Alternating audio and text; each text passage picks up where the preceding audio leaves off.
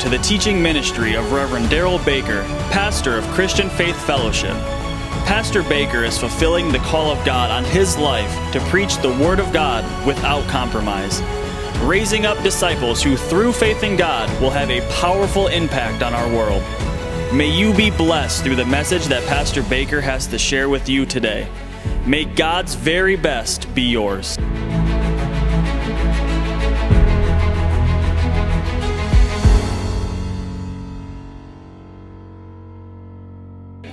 Going to go to Psalm 33. so I'm not going to keep rereading the one verse in John 10 27. I'll quote it to you. Jesus said, My sheep hear my voice, and they know me, and they follow me. My sheep hear my voice, they know, or let me back up. I know them, and they follow me. I think it's important to understand that I misquoted that. He did not say they know me, he said I know them. the reason he said I know them is because you have intimate relationship with God. If you have intimate relationship with God, he knows you. Uh, there's a lot of people that say they know God, and honest truth is they pretty much just kind of know about him. But if he knows you, you're walking in intimacy. So for us to understand about hearing his voice in that verse, again, he said, I am the good shepherd, relating to this before he got to verse 27, and my sheep, say my sheep, say this his sheep. He said, My sheep hear my voice. And again, I know them and they follow me. So what does it mean to be one of his sheep? Well, it's certainly not just talking about being born again. Because there's people born again that don't have intimate relationship with God. There's people, sadly, that are born again that don't follow in His footsteps. But if we're His sheep, that means we're under His care. So that's a key nugget that what we what we've been touching on over and over and over again. If you truly want to hear His voice, guess what you got to do? Make sure you're under His care. Make sure that you are allowing Him to be able to take care of you and to do what's necessary to help you every day to walk closer to Him. I'm going to show you some more verses here talking about the significance of God's plan for your life. If we don't know how to hear His voice and follow Him, we cannot walk out what is His plan. Say, His plan is always good. Now, not only is it good, but it also does what? It succeeds, never fails. We've seen many verses on that. Let's look at some more. This is just, again, I told you this morning, there's so many verses on this, all through the Bible. Just good to be reminded of them and see them. Psalm 33, verse 10 The Lord brings the counsel of the nations. Now, nations here just refers to all different ethnic groups. He brings the counsel. So, what would the counsel of the nations be? Their plans their plans, all the different plans of all the nations. What have we learned now through three different parts of this series already? There are many plans in a man's heart. Are those God's plans? No, if they're man's plans, they're certainly not God's. But it's the Lord's counsel, His intention for us that stands. So this is a similar statement here, but it's referring to the fact now, talking about the, the nations, the different, all different aspects of nations of people throughout the world. The Lord brings this counsel of nations to nothing. He makes the plans of the people of no effect, meaning what? So He can't bless you if you're walking out your plan. If you're walking out your plan, He cannot endorse that and obviously help bring that to pass. Verse 11 the counsel of the Lord stands forever. Not the counsel of nations, it's the counsel of the Lord that does what again? Stands forever. Now it's cool to know that I can receive the Lord's counsel. It's cool to know that I can have Him counseling me, guiding me, directing me, and instructing me in this life. So it's the counsel of the Lord that stands for how long? Forever. The plans of His heart to all generations do what? Stand forever the plans of His heart, what He has intended for our lives, individually, for the church as a whole, as well as even other people that don't know Him yet. He already made plans for their life. Verse 12 Blessed is the nation whose God is the Lord. So, the, the term nation again, it doesn't matter what ethnic group you're from. You don't have to be a Jew to get in on this. Of the Jewish nation. You can be of any ethnic group, doesn't matter. The key here is, again, I got to do what? I got to have God as the Lord. So, this is what we're talking about. In relationship to the New Testament, what's a sign, what's an indication, Pastor, that I'm under His care? He truly is the Lord of your life. Yes. Read it again. Blessed is the nation whose God is the Lord. Whose God is what? The Lord. The people He has chosen as His own inheritance. Now, He's chosen us. But whether we truly walk in a light of Him being our Lord or not is up to us. So, one of the ways that you and I get under His care is make sure He is Lord over my life. Now, a lot of people would say, well, He already is. I've already been born again. Well, you had to call upon the name of the Lord to be born again. Well, what's Lord mean? Supreme in authority. If He's the Lord of my life, what does that mean? I'm not calling the shots. I'm not just doing every day what I think I should do. I'm not just going by whatever events or circumstances happen in life, opportunities that come or don't come. No, I'm going to Jesus, the Lord of my life, and saying, You show me what I need to do. We'll get into this. There'll be one of the times, we might touch on it Wednesday, but there'll be one of these messages that will say how not to be led by God. And you'll be amazed at how many of the ways that we're not to be led by God, people are trying to be led by God. Because they're not following what the Bible says. And I've told you this already in a couple instances, but one of the ways that we're not led by God is by opportunity. We don't go by opportunity. I said we don't go by opportunity. If you go by opportunity the natural in any way, shape, or form, you got an enemy in this world. He can open and close doors. If you don't believe that, he does it all the time. He, I, I, don't like to say it, but it's the truth. I mean, but it's the facts. He has more influence over more people on the earth than God does. Look at the earth as a whole. If that wasn't true, think about how different our world would be in relationship to people walking with God. Right? I mean, we would literally see God dominating throughout the world through his people, but that's not the case. Right? Is he dominating in our government right now in America? No. So we clearly know that therefore his lordship of influence isn't over most of the people in our government, is it? What about other parts of the world? No. There's a lot of other parts of the world where the Muslim faith is the dominant faith. Well, that's not the Lord ruling. Come on, somebody. Now, we don't need to worry about all the different nations in our government. What do we need to take care of? Say me. So again, watch. I want you to read these verses with me. Verse 10 The Lord brings the counsel of the nations to nothing, meaning I cannot empower them to fulfill their plan. Now, if this means that he thwarts and stops all the plans of the nations, well, we wouldn't have all this goofy, weird stuff going on. But that's not what it means. He's saying, I can't endorse it. If it's a plan of yours, I cannot help bring that to pass. He, he makes the plans of the people of what? Of no effect, meaning I can't help bring that into, into being. Verse 11, it's my counsel. So look at it as like God saying, it's my counsel that stands forever. It's my plans, the plans of my heart to all generations that will stand forever. And therefore, verse 12, blessed is the people whose God is the Lord. So you got to start asking yourself this question on a on you should ask it on a regular basis. All my spiritual dads did it constantly. They said it in different ways, you know. God, am I okay with you? Our pastor has taught us, he says this all the time. And it's not like he has a concern that he's not. But I have a question. You ever thought about asking him? Do you just assume you are? Now, what do you mean by am I okay with you? I don't mean like you're in some major sin or something, but am I doing what you want me to do? Am I where I'm supposed to be? Am I fulfilling what you want me to do as an individual? Our pastor does this all the time.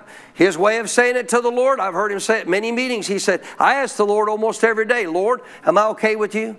Has my mouth gotten out of line? My pastor does this every day. Are my actions out of line with you? Am I doing things that you don't want me doing? Am I going places you don't want me going?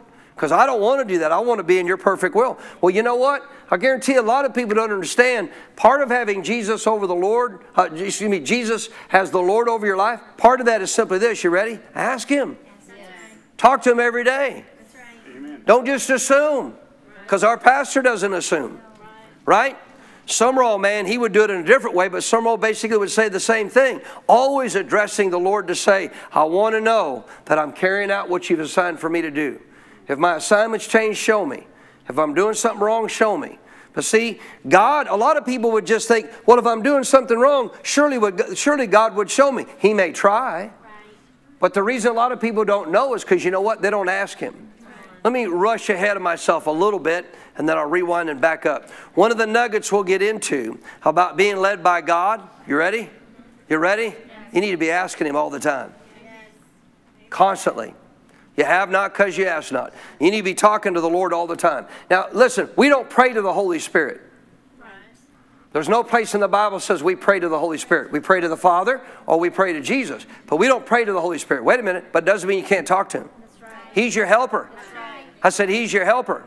Yes. Brother Hagin said, You ought to get to know him. Yes. But prayer is different. Prayer is a type of aspect of an acknowledgement of us acknowledging and yielding to the deity of our God, asking Him for what the Bible says we can ask, etc. Well, we go to God and God fulfills what we ask of Him through the Holy Spirit. So we don't pray to the Holy Spirit, we pray to God. But it don't mean you can't talk to the Holy Spirit. If He's your helper, if you had a helper beside you, right? If you had a helper to go around with you every day, help you do things, but they've been told by the one that directs them, you don't do anything unless they ask you. And I'll tell you, that's the way God does with, does with the Holy Spirit. And so if you don't do anything until they ask you and you're just walking around and you don't ever ask them for help, guess why you don't have help? You want to know the biggest reason the Holy Spirit helps more some people more than others? Because they ask. They ask for the help. So, so again, this is talking about what I'm dealing with about lordship. However you want to word that. You should be asking the Lord, Am I okay with you? Am I doing what I'm supposed to be doing? Am I where I need to be? Has my mouth gotten out of line? Has my attitude gotten bad? Am I doing things I shouldn't be doing? Am I going places I shouldn't be going? Because you want to maintain His Lordship over your life. Well, guess what? He's not just going to step in and say, Okay, I'm Lord. Now you just shut up and do what I tell you. No, He's a gentleman.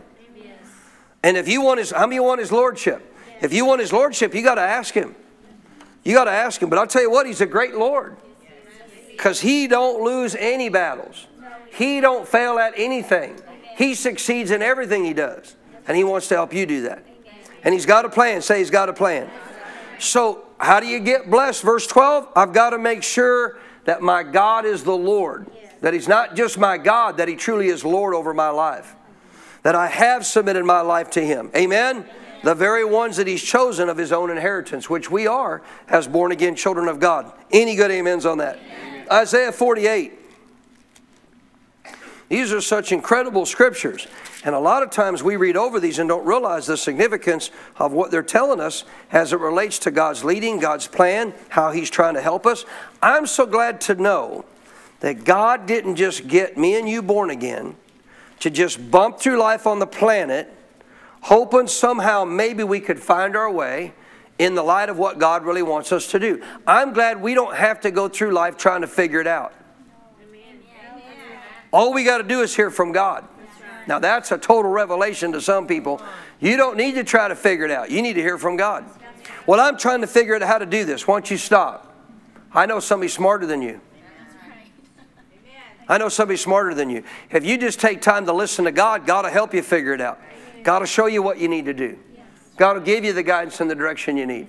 What if I'm following the, the guidance and direction uh, that God has for every aspect of my life and what I'm doing? Let me help you. You're not going to have any problem figuring stuff out. Are you listening? Because this is where, too, a lot of people, where they're trying to make something happen. They're trying to make something happen in relationship to what they're doing in their life. I will tell you that's a sign you're probably not being led by God. Because you're trying to make it happen, you're not following God's leading. Jesus never tried to make ministry happen. Never did. Jesus didn't go somewhere and try to make healing happen or miracles happen. How do you know, Pastor? I don't do anything except what I see the Father do. Jesus wasn't running around this planet saying, God, I got to make this happen. You know what he was doing? Following the leading of the Father.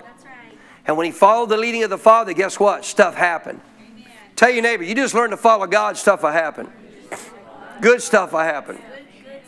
Amen. I said amen. So you and I aren't supposed to try to make stuff happen. Well, I'm trying to make my business work. Well, I'm trying to make my kids do this. Well, I'm trying to get my husband. Well, I'm trying to get my wife. Well, I'm trying to get my boss to, to recognize. Let me help you. Stop doing all that stuff. Find out from God what God's directed you to do day in and day out and guess what? You'll start seeing things change. For some of you, you need to get a hold of that. Because the more you're trying to make stuff happen, Jesus never did. He just followed the leading of the Father. God already had a plan. If God's got a plan, I don't got to try to make that building come into existence. What's my goal? Obey what God's telling me to do day by day to get there. I'm not trying to make that money show up. I'm not trying to make you give it. I'm not trying to make somebody else give it. I'm trying to obey God and how He's directing me to handle this whole building project. And if I do, I won't make anything happen. God will lead us right into it. Can I get a better amen? Now, here's the other cool part about that. The Holy Spirit's got me on that on purpose. Some of you need to hear it. Here's the other cool part about that. If I'm not trying to make stuff happen, guess how much less stressed you're going to be in life? Because you're not trying to figure it out. What are you trying to figure out, by the way? What are you trying to figure out?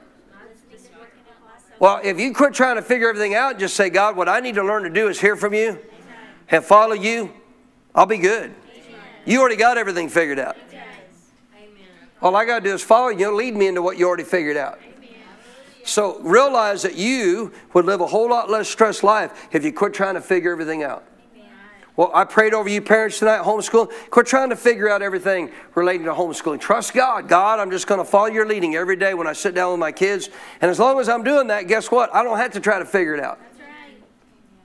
Amen. Amen. Isaiah 48, I gave you plenty of time to get there. Hopefully you're there by now. Verse 17. 48 17. You excited about this series? Yes. Thus says the Lord your Redeemer. So, right there, we know, according to this verse, even though it's in the setting of the Old Testament, thousands of years before Jesus came, it's referencing the time of redemption. It's referencing the time of when Jesus would come because it starts off with saying, Notice this, thus says the Lord your Redeemer. Well, that's referring to the redemption we have in Christ Jesus. The Holy One of Israel. I am the Lord your God. Watch this, you ready? So, under our redemption as a child of God, God wants to do what? I will teach you to profit.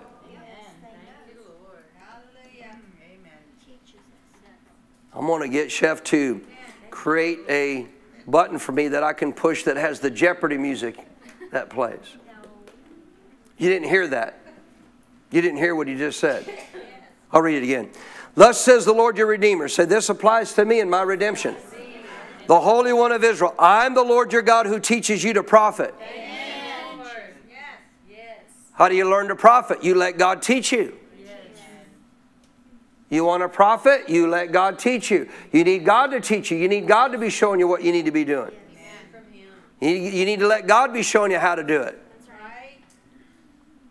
See, the reality is, even as it relates to what you do in the context of spiritual life, even as a church, or in an aspect of what you do in the natural, you can glean from people that are good at what they do and get some insight if God directs you to do so. But the truth is, He's directing you of what you need to know. That's all He's doing. If I'm following God's leading and I'm going in a direction that God wants me to go to learn from people I'm to learn from, you shouldn't just go learn from anybody just because they're good at something. You should follow that inward witness to say, should I learn from this person or should I not? There's some people that could have a really bad influence on you. We had a guy in our church years ago. He's long gone. He's in heaven. Don't what he was, wasn't a bad guy. I'm just using an example, so it's not who I'm talking about. It's what I'm talking about. And he was fairly successful in the natural, look like in business. You know what he was teaching a lot of our business people? Listen, you have everybody pay in cash, and therefore you don't have to pay tax to the government. Think how much more money you'll have in your pocket. Let me help you. Jesus paid taxes. Now, had I known that was going on in my church, I found out later uh, after they actually had gone away from our church. But one of the people was still here that was influenced by that. I said, Let me tell you something. Let me show you what Jesus did. Okay, yeah, so Jesus had Peter go put in a hook and bring up one fish, and there was the tax money. God provided it, supernatural way. But guess what he did? He paid taxes. He didn't take money under the table and say, Hey, boys, Jesus did not give this counsel to his disciples as business owners. Don't pay your taxes, just take cash under the table. Let me help you. That advice is not scriptural because Jesus paid his taxes. So you could look at somebody that looks successful, and obviously, if God didn't lead you to learn from them, they could teach you some things that ain't good, hurt your life. So it doesn't mean we can't glean from people, but we got to know did God direct me to them? Did God lead me to them? Right? And obviously, He may direct us to some people to learn some stuff that we need to learn, but we need to know He's leading us. I said, we need to know He's leading us. Because ultimately, He said, I'm the Lord your God who teaches you to profit. So let me relate that to you in a way that you can understand both the way insight and information comes as well as provision. Okay? Who's your provider? Let me help you. It's not your job, it is not other people, They're not your provider. It is not your customers. Now, I understand from a business perspective, I get it. It is important to understand. My dad taught me this. When I started working for my dad at the age of 13 in his plumbing warehouse in the summertime, the very first thing my dad did with me and my brother sat us down 13 and at the time 15 he sat us down. He said who's the most important person in this company? You are dad. You own it. You're the president. Said no i'm not. The customer is. And if you don't take care of that customer it don't matter if i'm the owner or not. If we don't have a customer we don't have a business now there's a truth behind that that as a business you are there to provide a service for your customer as a believer let me help you understand that a little better you ready yeah.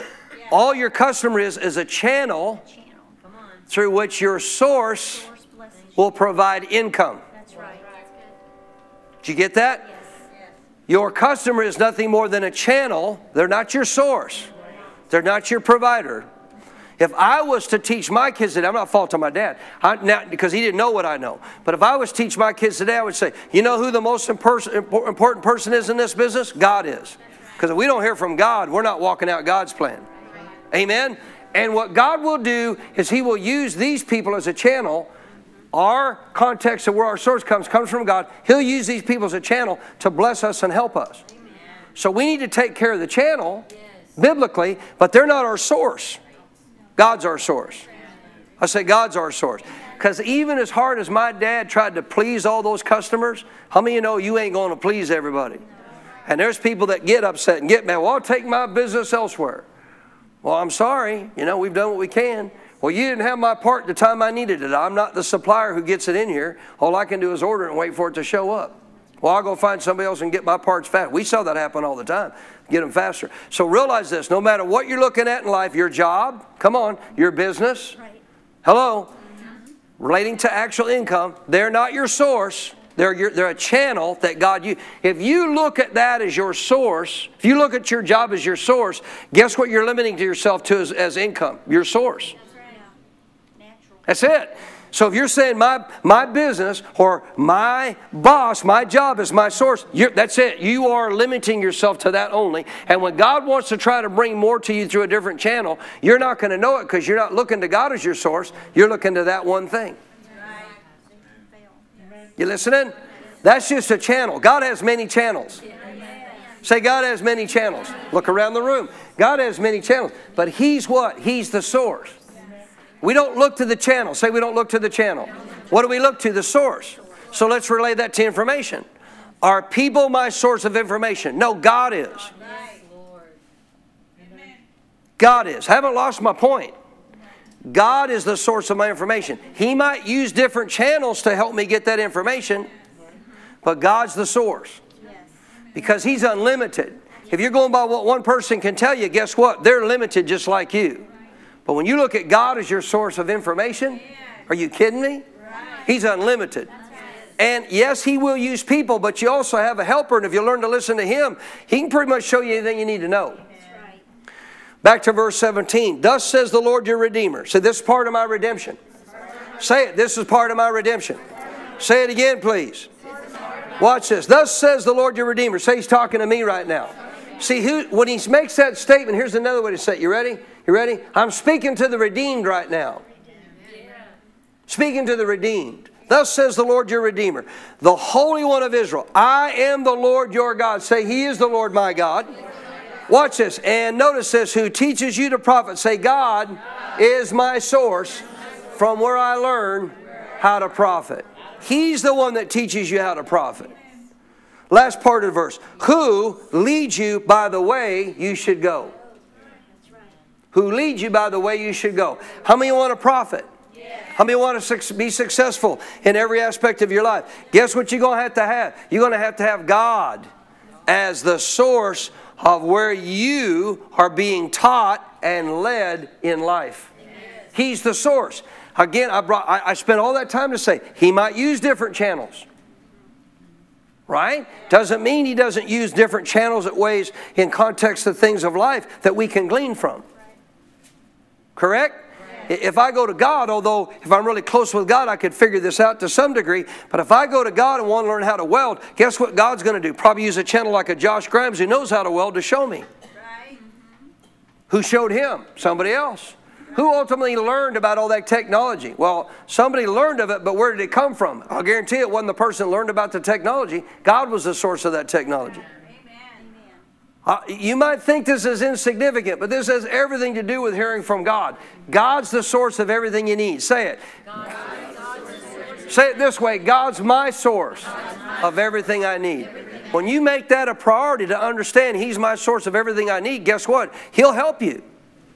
He'll help you. He'll help you what? He again says, I'm going to do what? I'm going to be the one that will teach you to profit. I'm going to be the one to lead you in the way you should go.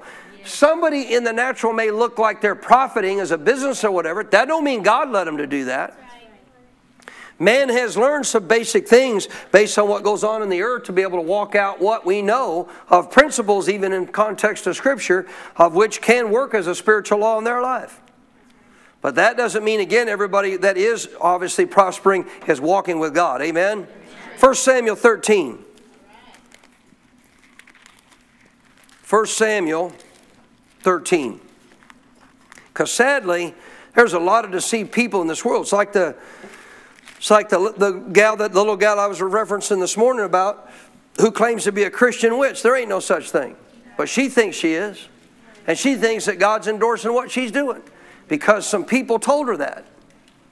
And, you know, and, and it's sad to understand that people are so deceived by this kind of stuff that they don't even realize where the source of that's coming from. She thinks God's speaking. No, no, no, no, no. God never violates His word.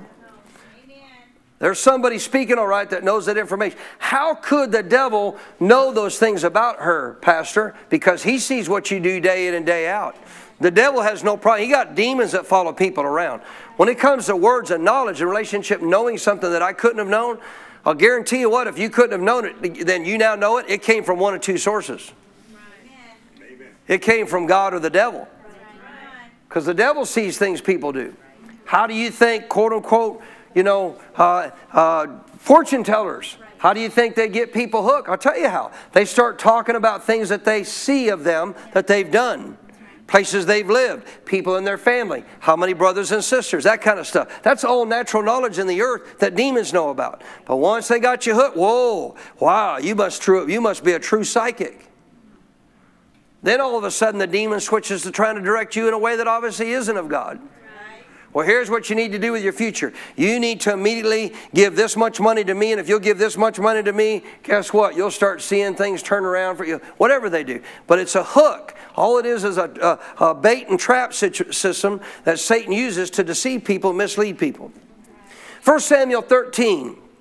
I want to show you that you've got to make sure you understand the significance of walking in God's plan and not what is your plan. If you're walking out what is your plan and not God's, God can't bless it and it's not going to turn out good. Now, Saul here has been instituted now as king. In chapter 13, he's now been the king for three years. So he's just kind of getting started. Right before this, uh, Samuel actually acknowledged him and recognized him as the king of Israel. By the way, was that God's plan? This is why they had so many problems in the Old Testament. I asked a question Was that God's plan? He didn't want him to have a king, he wanted to be the one to direct him, he wanted to be the one to lead him. Well, why did God give him a king? Because he knows they're not going to stop until they get one. So at least I might as well choose who that is to try to help them. But this was never God's plan. I said it was never God's plan. So it's not like God blessing their plan, no. But if He chooses the right people, He can help them to a degree. So Saul gets chosen as the first king. Now, Saul is facing battle with the Philistines. Philistines are fighting against them, and in the midst of them battling against the children of Israel, and of course, Saul being the king, he's got to do something about this. And we read here in this story about the significance of what actually the Philistines did at this time in, in the area that they're in, uh, Saul being in Gerar and where the battle was going on, that all of a sudden it looks like they kind of got them surrounded. Well, before all of this had ever happened, literally as the, as the prophet Samuel knew they would wind up here where they're at, Saul and Gerar, he said, I will come to you in seven days. Don't do anything till I get there. Wait till I get there. Now, the significance of Samuel saying that to him and why that was important for him to follow is because Samuel was anointed by God as a prophet of God to speak for God. They were known as seers in the Old Testament. They saw things God would show them by the Holy Spirit, anointed by the Holy Spirit, that was of God. So Samuel, before this, has told Saul, You go to Gerar, you wait there seven days until I come. Don't do anything. Don't do anything till I come. Now, listen, this wasn't Samuel saying this, this was God telling Samuel to tell Saul, This is my plan. So, what's the plan, Saul? What's God's plan? Go to Gerar and wait for seven days until Samuel shows up. That's the plan. Let's see if he followed it. Verse 6 When the men of Israel saw that they were in danger, for the people were distressed. So, what do we not go by? External circumstances. What's going to happen here? These people being distressed are going to put pressure on Saul to try to influence what he does. See, the devil has all different kinds of ways of trying to mislead you. Get you under pressure, get you under different types of, of aspects of uh, things that go on in the world of influence from around you to try to get you to make wrong choices, wrong decisions, because he can control those things. So the people were distressed, verse 6. Then the people hid in caves, in thickets, in rocks, in holes, and in pits. And some of the Hebrews, verse 7, crossed over the Jordan, back over the Jordan to the land of Gad and Gilead. As for Saul, he was still where? In Gilgal. And all the people followed him trembling. So here he is, actually in Gilgal, where Samuel told him to go. Wait for him seven days, and I'll be there. What did I say a minute ago? I don't think I said Gilgal. So he's in Gilgal. Verse 8, notice this. Then he waited seven days according to the time set by Samuel. But Samuel did not come to Gilgal, and the people were scattered from him. Now, it doesn't mean he didn't show up on time. He just didn't show up at the start of the seventh day. And Saul, at this point, is getting feeling pretty pressured. All the people are distressed. They're hiding out, and the Philistines look like they're about to overtake them. Verse 9 So Saul said, Watch this, bring a burnt offering and peace offerings here to me. And he offered the burnt offering. Let me help you. The king was never allowed to do so. Whose responsibility is it to offer the burnt offerings and the peace offerings before the Lord? The prophet only. Another way you could say it, that's not Saul's anointing.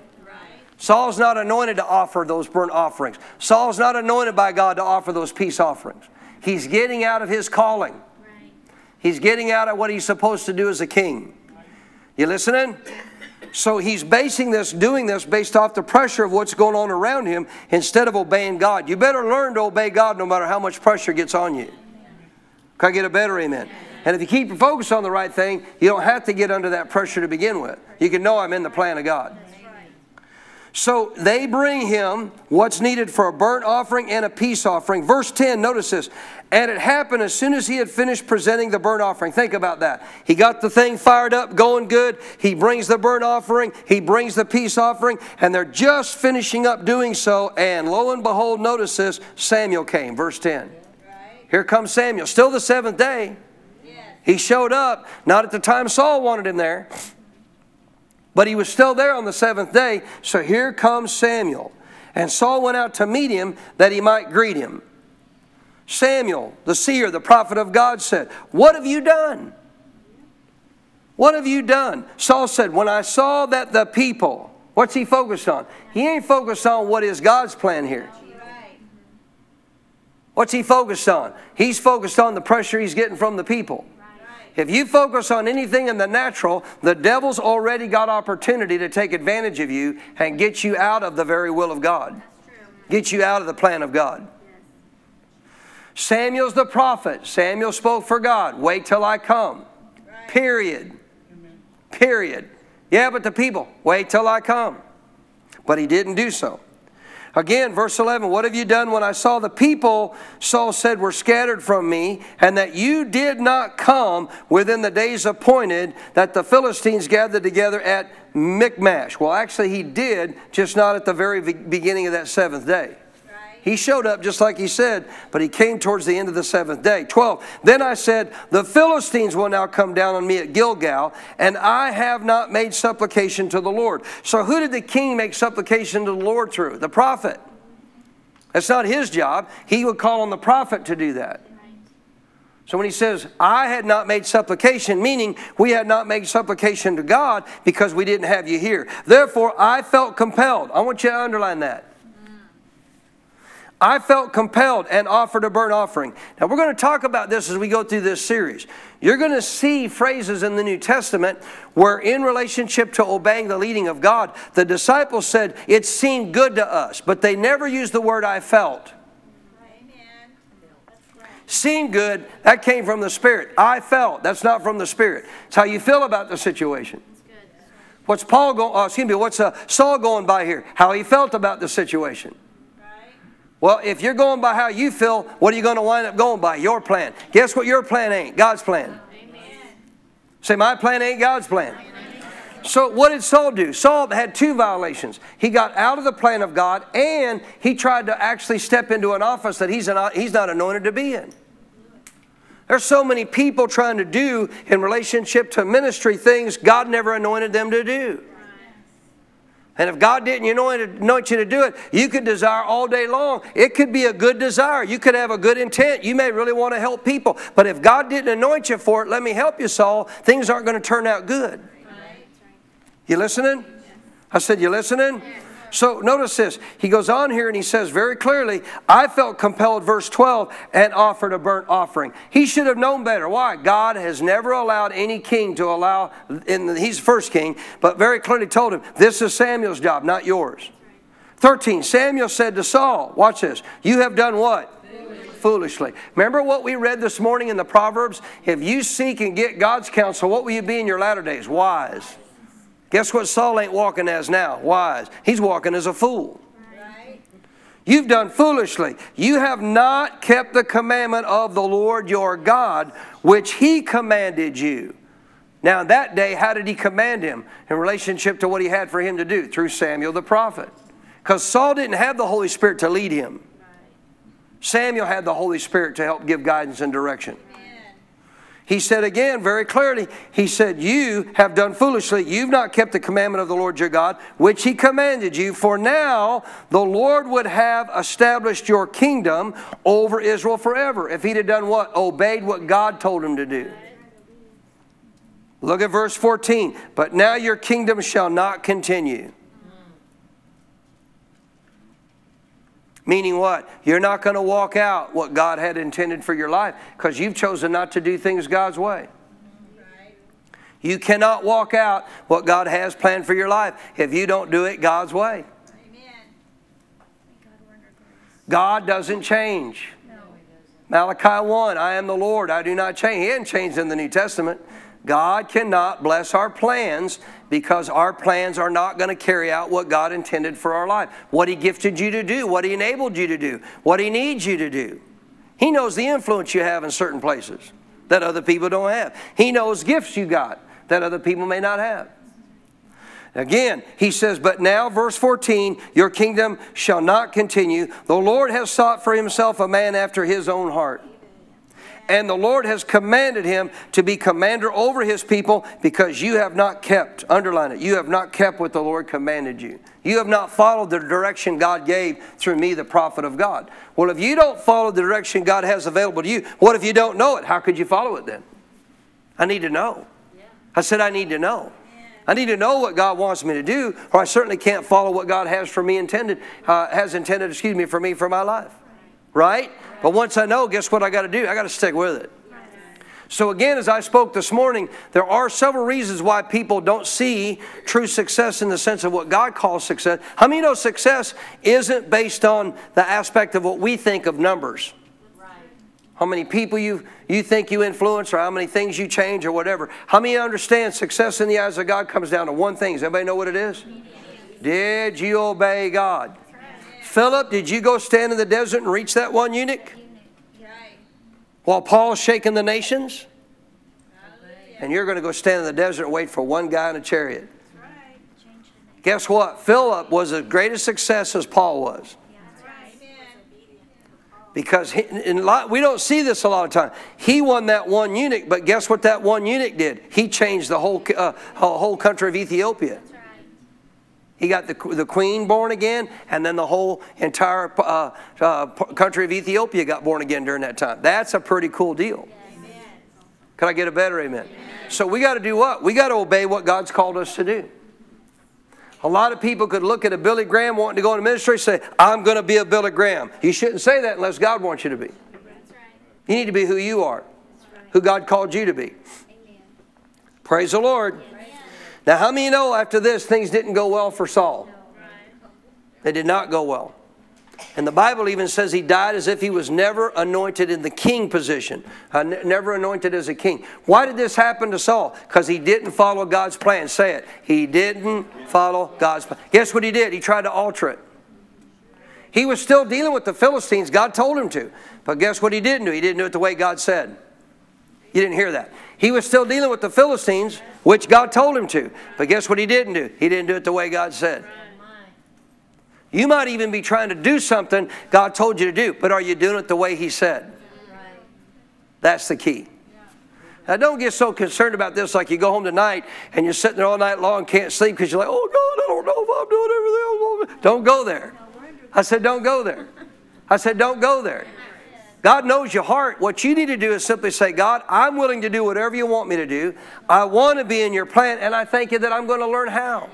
You're going to show me how to get in your plan. Because some people take this to the extreme now to get all nervous and upset and excited and think, oh my gosh, what if I'm not doing what God wants me to do? Am I going to wind up with so, like Saul? Remember what he just said? God has now chosen a man after his own heart. What, what did God know about Saul? He really was not after God's heart. But guess who was after him? King David. King David. Did David make some mistakes? Yes. Sure did. But did God still help him? Yes. Yeah, because why? His heart was to honor God. I've, told you this for years. As a pastor for 33 years, I've told this to this church. One of the most critical things for you to live out every single day as a believer is ask yourself this question Does my heart, my interior being, my spirit and my soul want to honor God with my life. If it is truly that, that if that's truly the case, guess what? You're going to be okay. I said, You're going to be okay. Because if you really want to honor God with your life, it doesn't mean you're not going to make mistakes, but you know what you'll do? You'll correct them, you'll fix them, you'll keep learning. How many know God doesn't expect you to do what you don't know? Right? It's like a parent. How would you, why would you expect a child to do something they don't know? They haven't been trained yet, haven't been taught yet. But if they have a heart to learn, right? Then you can show them. Does it mean they learn instantly? No.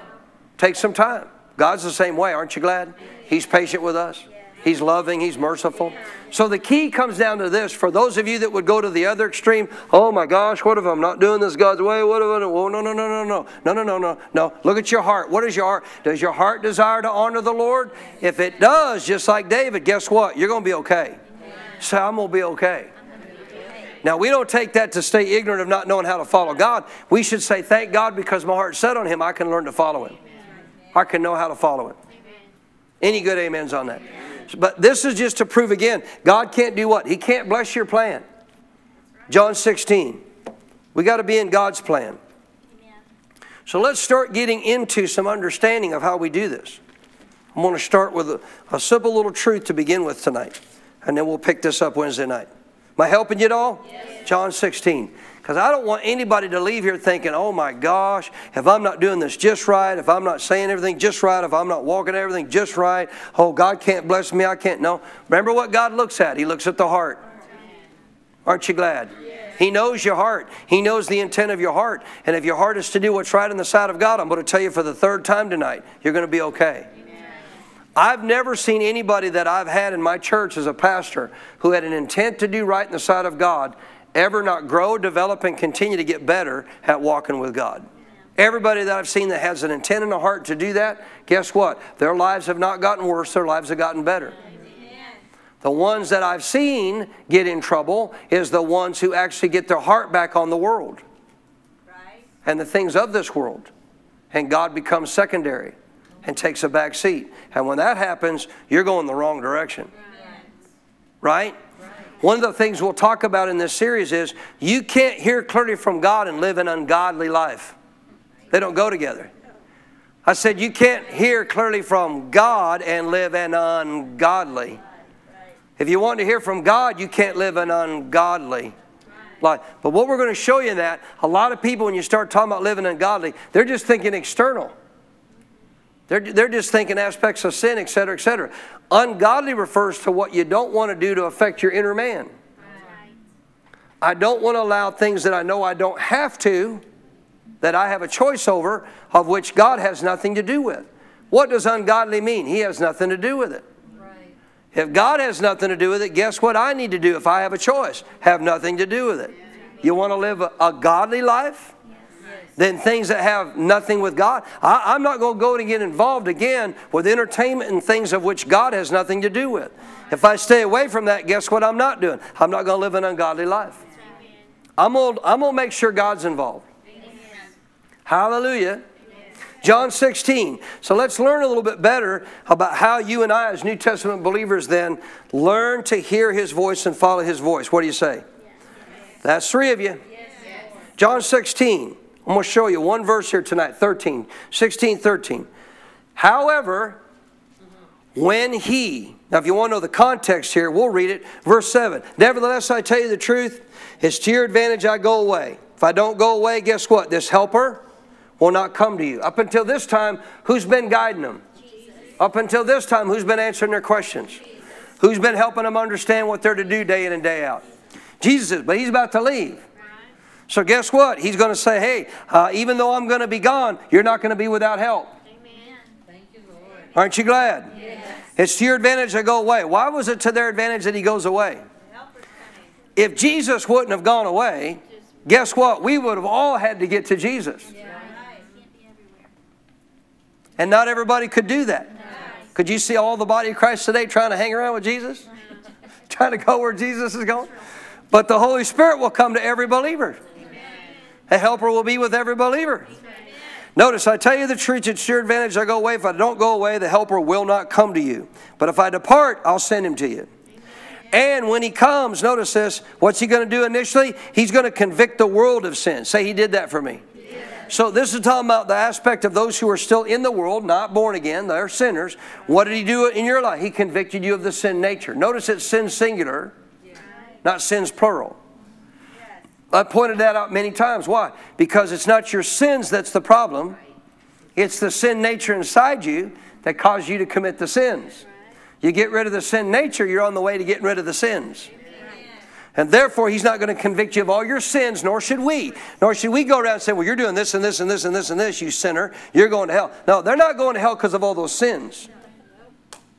Why are they going to hell? Because of the sin nature, the separation from the Father.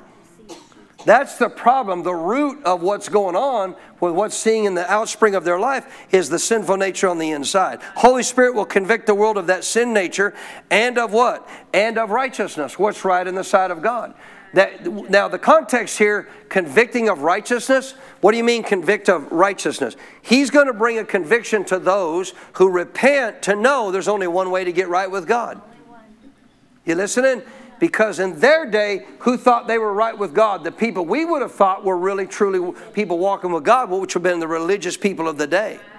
But they weren't convicted about righteousness because they were trying to earn it themselves.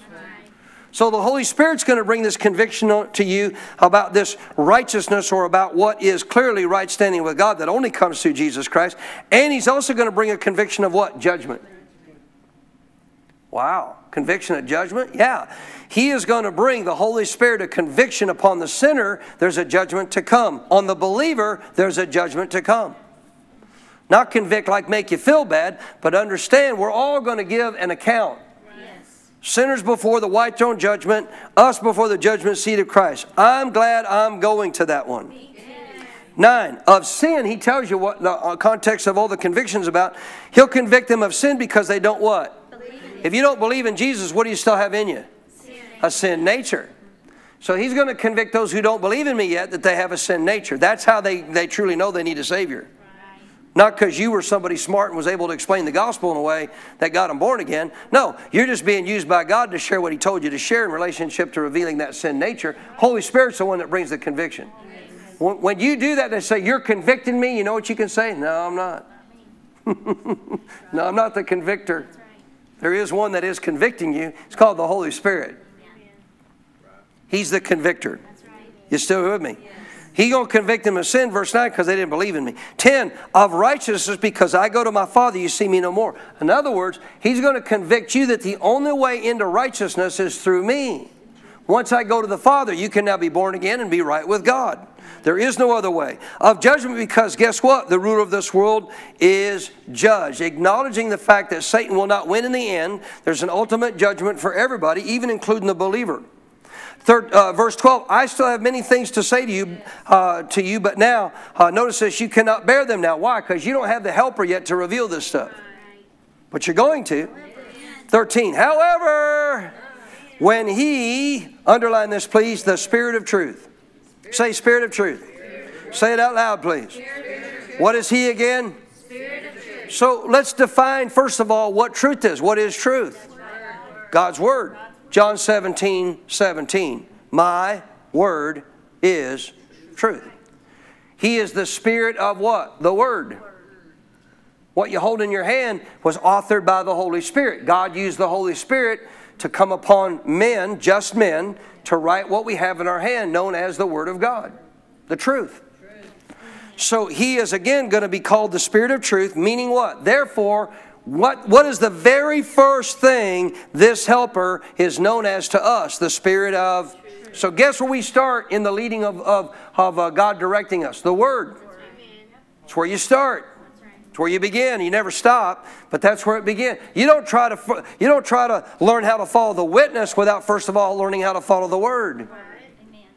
He's the Spirit of truth. Why? Because you could think the Holy Spirit's leading you to do something, but if it's out of line with the Word, you're you may even be deceived. You know, I, I, was telling Kathy and I were talking about this. So back to the little gal that got the prophecies. You know, that was a little witch in this deal. I said, what I feel bad for is the gal who gave the two different women who gave the prophecy who thought that was God. They really did.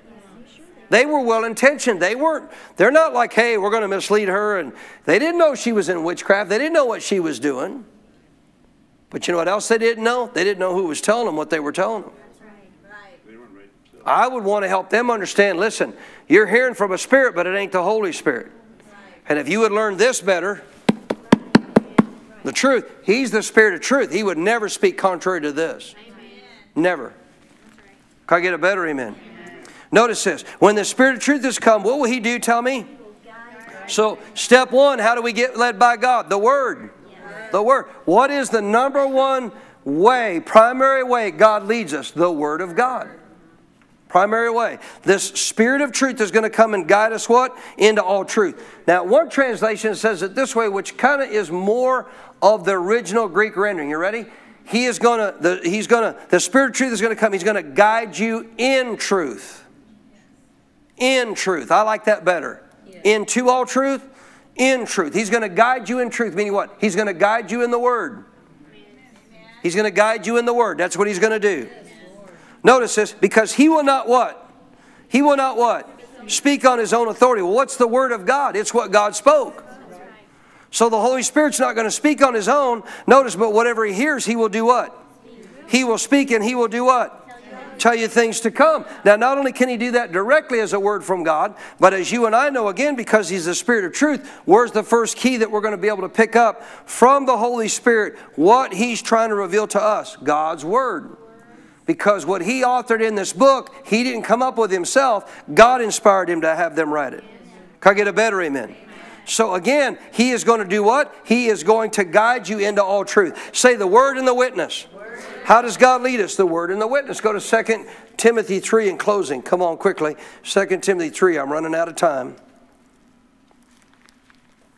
Hallelujah. Well, you already ran out of time, Pastor. I saw you touch your watch. No, I said it early because I know if I said it right on the time I'm to quit, I'm in trouble. 2 Timothy. Now, if God told me to go longer, I would. Don't misunderstand me. But 2 Timothy chapter 3, go there. So, what's the first key to us learning to hear our shepherd's voice? The Word of God. The Word of God. Now, if you haven't already picked up on it, how is God going to lead us in this life? Through the helper. Through the helper. What's the helper here to do? He's a guide. He will guide you. He will guide you. Who's your guide? The Holy Spirit. How am I going to be led through this life? Through the guide. The reason they couldn't under the Old Testament is they couldn't have all, all of them couldn't have the Holy Spirit with them. You can, to your advantage. How's God going to guide you? Through the guide. How's the guide? So I want you to get this. I want you to get this. You ready? How's God going to guide you? All right, let me let me give you the answer. I'll give you the answer up front. I'll give you the answer up front. Here's the first answer. You ready? Through the guide. Say that. So say that's the answer. So here's the question: How God's how's God going to guide you? See, we're talking about like even looking as God as the source and, and different between the channel. Who's the ultimate source to who God's going to lead us? The Holy Spirit. How's God going to guide you? Through the guide, the Holy Spirit. Right? That's how He's going to guide you. As God's going to guide you through the Holy Spirit, what's the channel by which He's going to do that? Through the Word and the witness. Through the Word and the witness. Amen? Amen? Amen? Where's the source? Holy Spirit. What channel is He going to use? The Word and the witness. Because, see, a lot of people get, up, get caught up looking to a witness instead of the source, which is the Holy Spirit. People can do it religiously. They can look to the Word as my guide, and if they look to the Word as my guide, guess what? They can even make the Word say what they want it to say because they're not focused on the source, which is the Holy Spirit. Who, who is the source as my guide? Holy Spirit. What channel is He going to use? The Word and the witness. So, really, when we say, How is God going to lead you? I gave you the answer already. How's He going to lead you? The guide, the Holy Spirit. What's He going to use? He's going to use the word and the witness. Now, you might think that's just trivial, but that's powerful. Because I know people that look to the Bible, but honestly, they're not really hearing from the Holy Spirit. They can literally take the Bible and make it say whatever they want it to say. So if you say, I'm being led by the word, there's no place that the Bible said you're to be led by the word. You're supposed to be led by the witness, by the, by the Holy Spirit, by the guide. Hallelujah. What does He use to lead you? The Word and an inward witness. We'll say it one more time. You ready? How's God going to lead you? Through the guide, the Holy Spirit, right? Right? How's the guide going to do that? Through the Word and the witness. Remember that. Your focus is not the word and the witness. You got to obviously have that as a part of your life, but your focus is the Holy Spirit who's going to show you through the word and the witness how to be led. Amen. you got that? Yes. All right, 2 Timothy 3. So, with that thought in mind, let me close here in the next few moments. We'll come back and pick this up because I won't be able to get through all this tonight. I want you to see this. So, where do we start with in relationship to being led by God as to the channel God will use? We start with the Word of God. We always start and end with the Word of God. Even if it's an inward witness, we still go back and start and end with the Word of God. Because He's always going to be in line with the Spirit of what? Uh, excuse me, the Spirit of God's always going to be in line with what? The truth. The Word. So in 2 Timothy chapter 3, verse 16 here, it says all scripture. That's why I go to this verse. Because it's referring to what? All scripture. How much would that be? All. Give me a good Texas all again. Yeah, come on, you can do better than that. So tell your neighbor that means all. That means all. All what? Scripture. What you hold in your hand. Old Testament and New. All Scripture is given by what? Inspiration of God. Now, the phrase there is the breath of God. Guess what the Holy Spirit's also known as? The breath of God. So you and I know that all of the scripture that is in our hands is given by inspiration of the breath of God, the Holy Spirit, through the Father, from the Father. Notice what it is. It's profitable. Say profitable. Didn't God just tell us in Isaiah? That, that he would teach us to profit? Yes. Didn't he say that? Yes. By also leading us? How's he going to do that? The Word. Yes. Through, the, through the help of the Holy Spirit, by the Word of God, he's going to show us how to profit. Right? So all Scripture is inspired by God and profitable for what? For doctrine. Write these four things down. I'll come back go over with him on Wednesday. Can't, can't do them justice tonight. So, what we're getting from all Scripture, this is the key verse.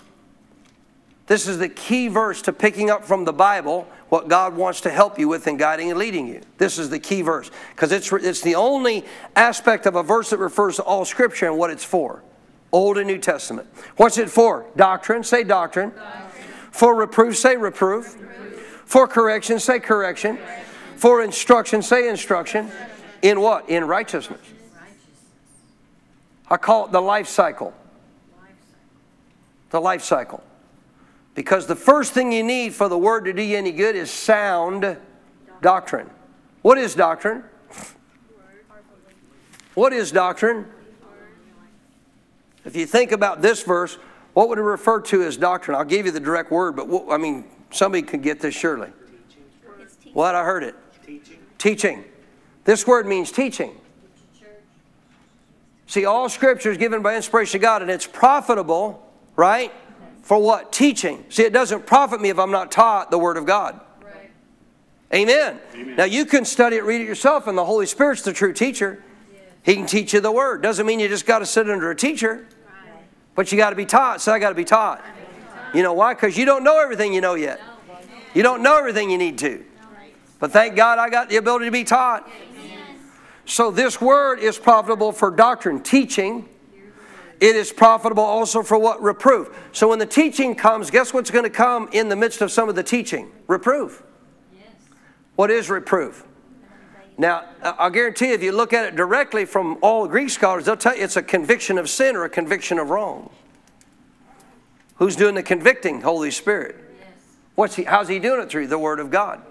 If you looked it up in relationship to the overall aspect of what it refers to, as what Kathy just said, I've taught you this many times, it's an unveiling of wrong or revealing, if you want to say it that way. Reproof is a revealing of wrong, of wrong or an unveiling of wrong. If you already think you're doing everything perfect, you're in trouble. I need constant reproof. You know, God almost reproves me daily, not because I'm living in sin, because of little things I thought wrong, said wrong, to, to correct that immediately, say, no, don't do that. No, don't say that. No, don't think that about yourself, Daryl. If you walk close with God, reproof's a constant thing. This isn't God beating you up, making you feel bad. God's trying to help you understand. Don't do that.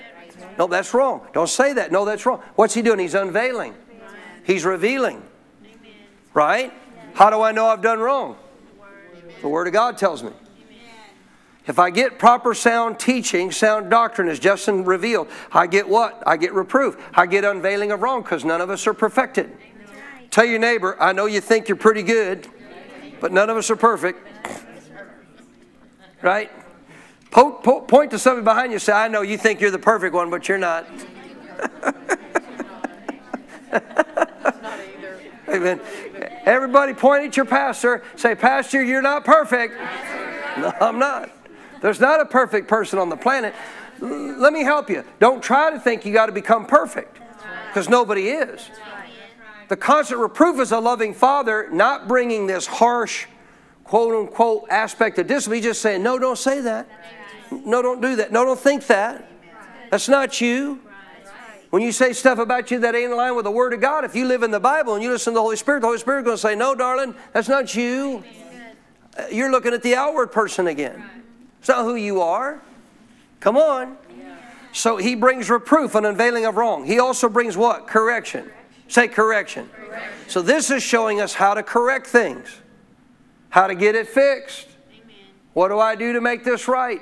What do I do to get on the right track? What do I do to make, make sure I'm doing what I'm supposed to be doing? And all this is coming from where? Scripture. Scripture. This is all coming from Scripture. And it all comes from what? Teaching whether the Holy Spirit's teaching you while you're reading it, while you're sitting in church being taught the Word of God. This is why you need the teaching of the Word. It, it saddens me. I, it'll, it'll be now till, I, till I'm raptured off the planet. I believe I'll be here for the rapture. Maybe not, but, but I believe I will. It'll be this way. I, have I've dealt with myself long enough to the proof of God. I, I don't misunderstand me. I don't care if people show up or not. I, I'm going to leave it alone because people will, people won't. That's just the facts. Some will show up, some won't. That's just the way it works. But you think about a person that only comes to one church service a week. Do you know how many services they're missing in a year? Anybody know? 104. There's 52 weeks in a year. How many times do we meet here? What if you only come once a week?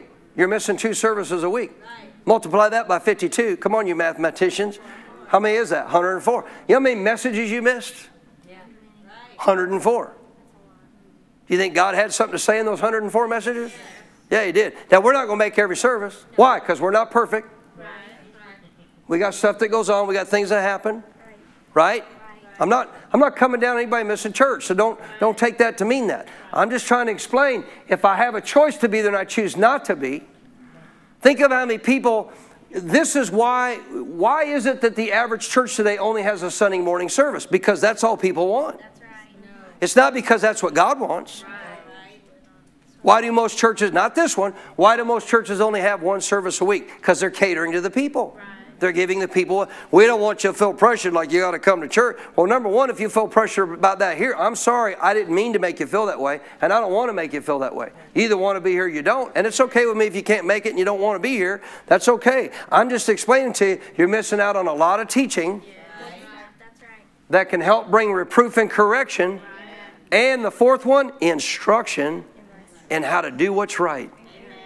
Meaning what? Guess what you're getting instruction on, on, in this series? How to hear and follow God's voice. This is how you do it. You know how I know? You know how I know? Not just because I've been taught, because I've proved it. I've lived it. Have I been perfect at following God's leading? No. I'll guarantee it, just like I'm going to share and I'm going to give some more examples, as I gave you one this morning. There's been times in my life that I've allowed what's going on around me, pressure. We got in a situation where we wound up uh, signing a lease. I did, signing a lease to a building. Thank God God got, got rid of that lease. And I did it because of pressure. Yeah, I did it because of pressure. Even your pastors missed it. But I knew when I missed it. I knew, there was no doubt in my spirit I missed. There was no doubt. You know what you do? You know what that like in this kind of a big decision? You know what you then? God be merciful. Lord, help get it, get me out of that deal. And He did. I said He did. You know why? God knew the intent of my heart. I wasn't trying to disobey God. I wasn't trying to go a direction we weren't supposed to go. Can I get a better amen? amen. Say, God looks at my heart. So, again, how does God lead us with His voice? How are we going to be led of God? The guide. Come on, some of you are getting good at this. Who's going to lead you? The guide is. What's He going to use to do it? The Word and the inner witness. But it starts with the Word. Because you will not know if the inner witness is accurate if you don't know the Word. I'll say that again. You don't know if the inner witness is accurate if you don't know the Word.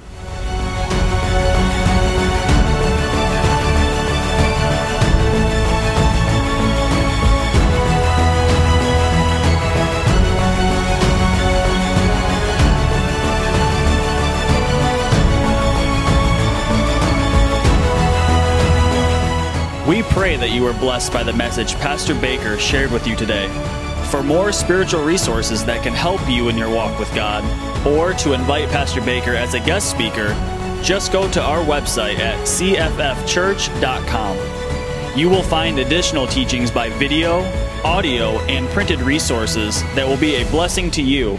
May God's very best be yours.